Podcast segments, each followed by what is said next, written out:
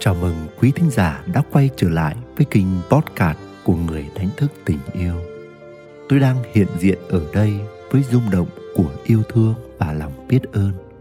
Tôi mở rộng trái tim mình qua những lời chia sẻ sau đây và sẵn sàng mở ra những kết nối với quý bạn.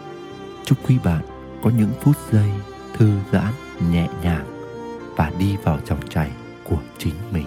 Và lúc này đây, xin gửi đến quý bạn một chút suy ngẫm nhỏ của tôi về mảng chủ đề hạnh phúc gia đình.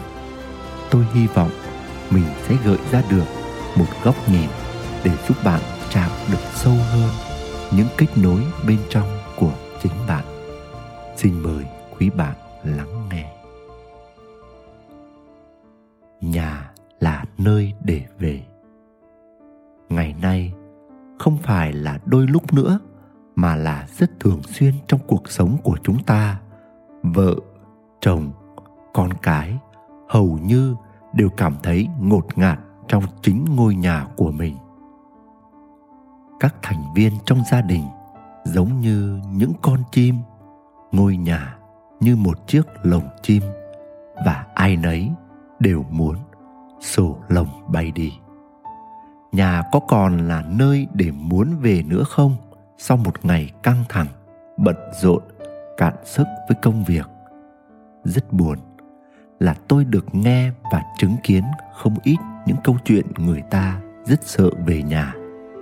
Hãy nhìn vào những quán nhậu, những quán bar, những quán karaoke sau giờ làm.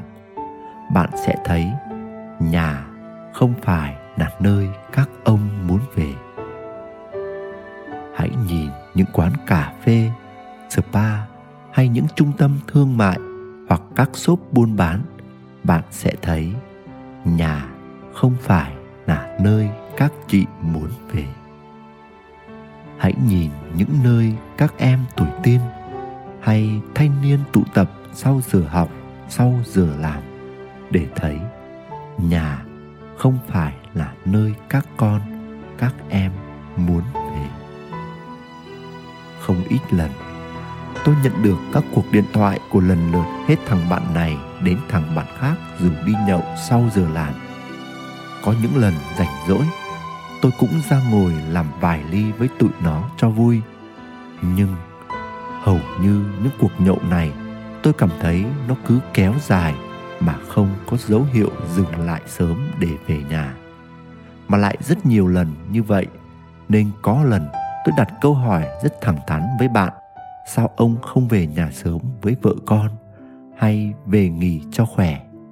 Thì nhận được câu trả lời gọn gọn, mệt, chán. Rồi có những thằng bạn nói với tôi rằng, bữa nào không dù được ai ra cùng ngồi lai dai, thì nhiều khi tao xách xe chạy lòng vòng quanh phố, chứ về nhà ngột ngạt lắm. Tôi quan sát thì thấy có những người đàn ông nếu không thích nhậu nhẹt hay lòng vòng ngoài đường thì chọn cách nán lại, làm thêm việc ở văn phòng, thay vì hối hả chạy về nơi gọi là tổ ấm. Hẳn là nó không ấm. Và không chỉ đàn ông, nhiều người phụ nữ cũng tìm nơi để nán lại thay vì về nhà. Họ ưu tiên cho những cuộc hẹn với các chị em, cà phê, shopping, ăn uống hát hò hoặc đi spa sau những giờ làm việc nếu không kẹt chuyện con cái. Tôi cứ có cảm tưởng, nhiều người khi bước về nhà rất dễ bị tụt mút khi phải đối diện với những câu hỏi hoặc mệnh lệnh gay gắt, những lời lẽ nhuốm màu trách móc hoặc tạo áp lực bởi những kỳ vọng của nửa kia. Chồng thì, em phải biết con nó đi đâu làm gì với ai chứ? Em cần quản lý chi tiêu thế này này. Em phải thường xuyên thăm hỏi ông bà hơn. Hay cái vợt bóng bàn của anh đâu? Hay em làm gì mà để nhà cửa lộn xộn thế này? Còn vợ thì sao đầu tư của anh mãi chưa thấy có lời? Em đã hy sinh nhiều thứ để chăm con thay luôn phần của anh. Em muốn anh nhất định phải thành công trong dự án lần này nhé. Hay, em bảo anh nhiều lần rồi, thay đổi xong là phải bỏ gọn gàng vào sọt giặt sao lần nào anh cũng vứt nửa ngoài nửa trong. Còn cha mẹ thì, con phải ăn món này để khỏe. Hôm nay con được mấy điểm?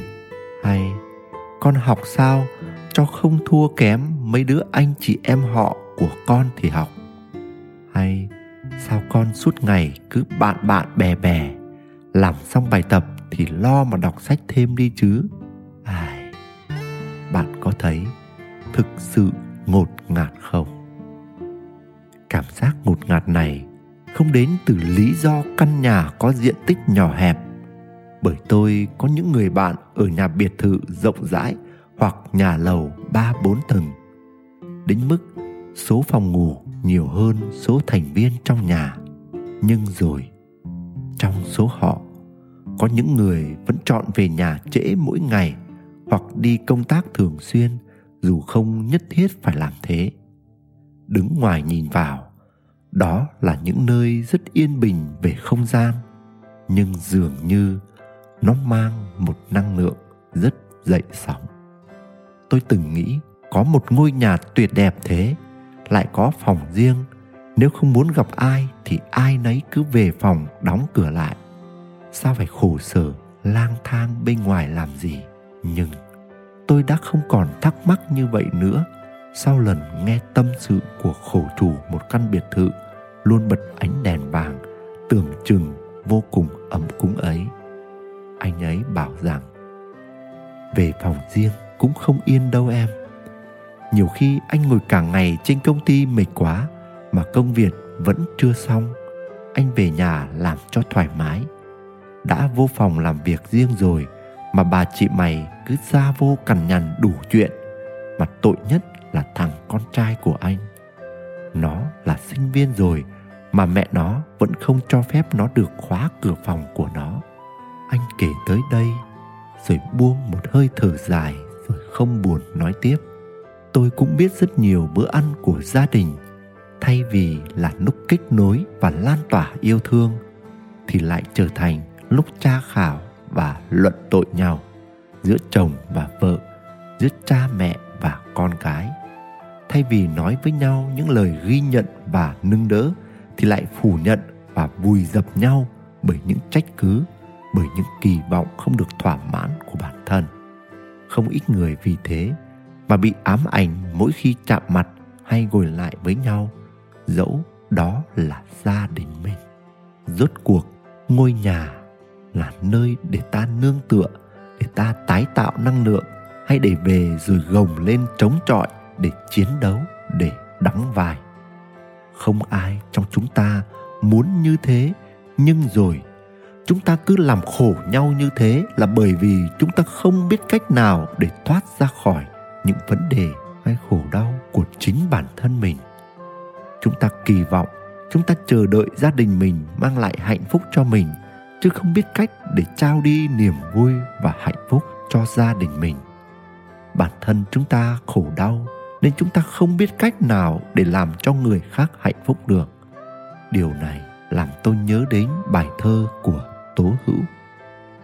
Con chim của tôi, nó chết rồi con chim của tôi, con chim sẻ sẻ mới ra đời. Hôm qua, nó hãy còn bay nhảy, chỉ một ngày giam đã chết rồi. Tôi muốn cô đơn dịu bớt sầu, nên tôi yêu nó có gì đâu. Tình thương vô ý gây nên tội, tôi đã tù. Sao bắt nó tù? Sao nỡ dù trong giây phút thôi bắt con chim nhỏ hận câm lời. Sao không trả nó về mây gió, cho nó say sưa uống ánh trời? Tôi dẫu dành cơm mớn nó ăn, đủ nằm sao được thiếu không gian? Sao tôi không hiểu, sao không hiểu? Để tội tình chưa, nó chết oan. Chính vì nhân danh tình yêu mà chúng ta bóp nghẹt nhau chúng ta đầy đọa nhau, chúng ta giết chết nhau trong chính căn nhà của mình. Nhưng chúng ta cần biết, đó không phải là tình yêu đích thực, tình yêu vô điều kiện. Đôi khi, ta tưởng ta can thiệp, ta chỉ đạo, ta điều phối các thành viên trong nhà thì gia đình mình mới ổn thỏa, mới trật tự, mới ấm êm, mới an toàn. Và nhờ đó mà mọi người mới hạnh phúc, mới phát triển, mới hoàn thiện bản thân mới hướng đến những điều tốt đẹp. Nhưng rất tiếc là tất cả những điều đó lại phản tác dụng. Đôi khi, cách nhanh nhất làm người khác khổ đau là chúng ta nhiệt tình nhảy vào giúp họ thoát khổ đau. Bạn có thấy quen với chuyện, con cứ lo tập trung mà học một trăm phần trăm đi, việc của con là học học cho thật giỏi, mọi thứ còn lại để mẹ lo. Và rồi, từ đó, đứa con chỉ được phép đem điểm 10 về cho mẹ.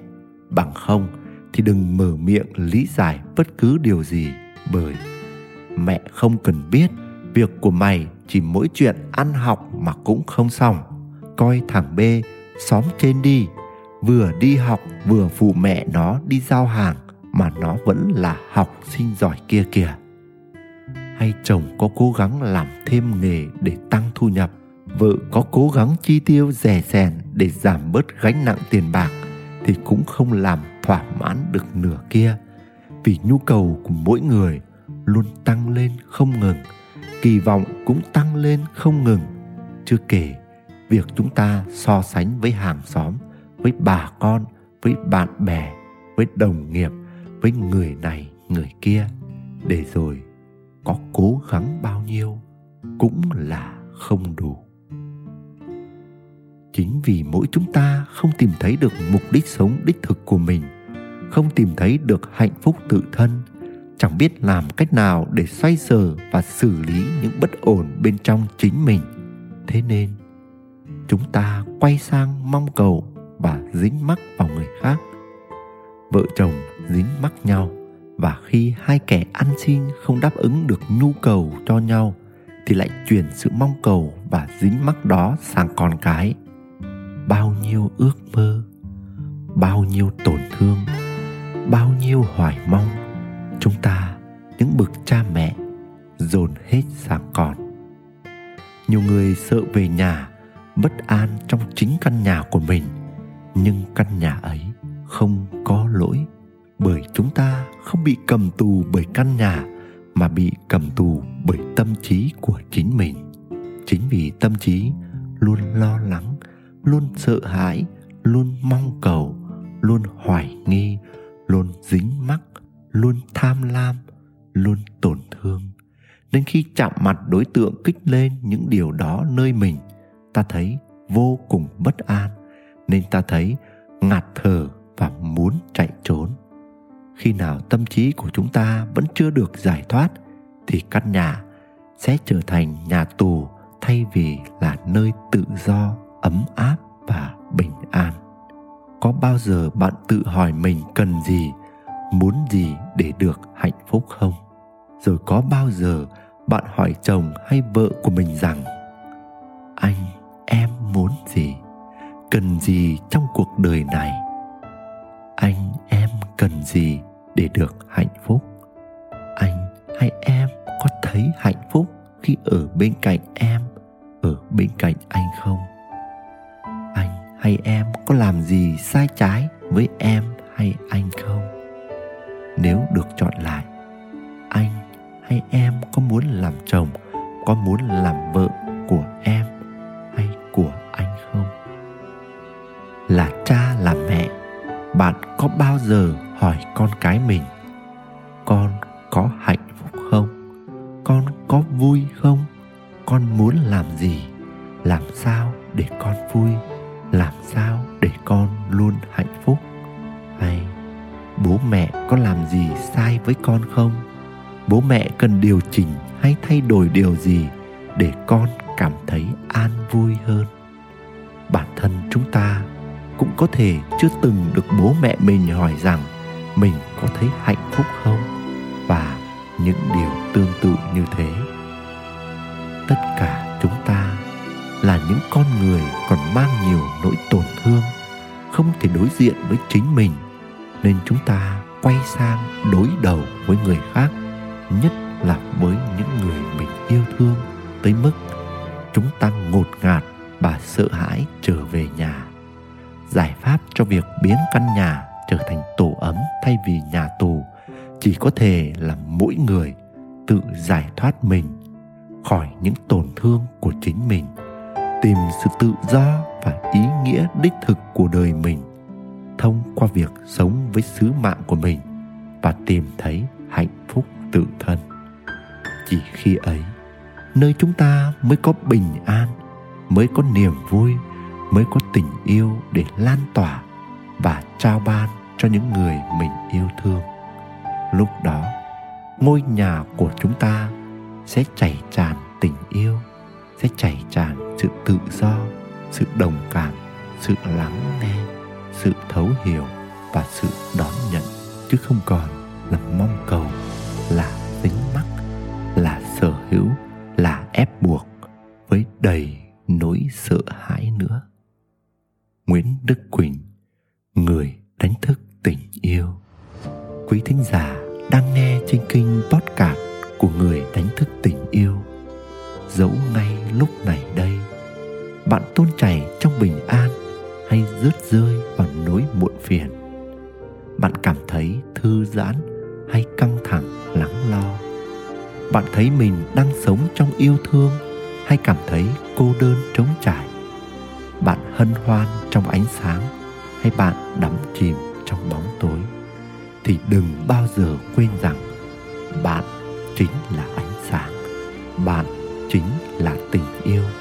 Nếu có lạc bước khỏi chính mình, hãy biết rằng bạn luôn có thể quay lại ngay ở đây và bây giờ. Và nếu bạn thấy mình có những trải nghiệm cộng hưởng với chủ đề này, hãy để lại những chia sẻ của bạn dưới đây cảm ơn quý bạn đã lắng nghe và tương tác. Xin gửi đến quý bạn muôn vàn phúc lành và tình yêu. Xin chào và hẹn gặp lại.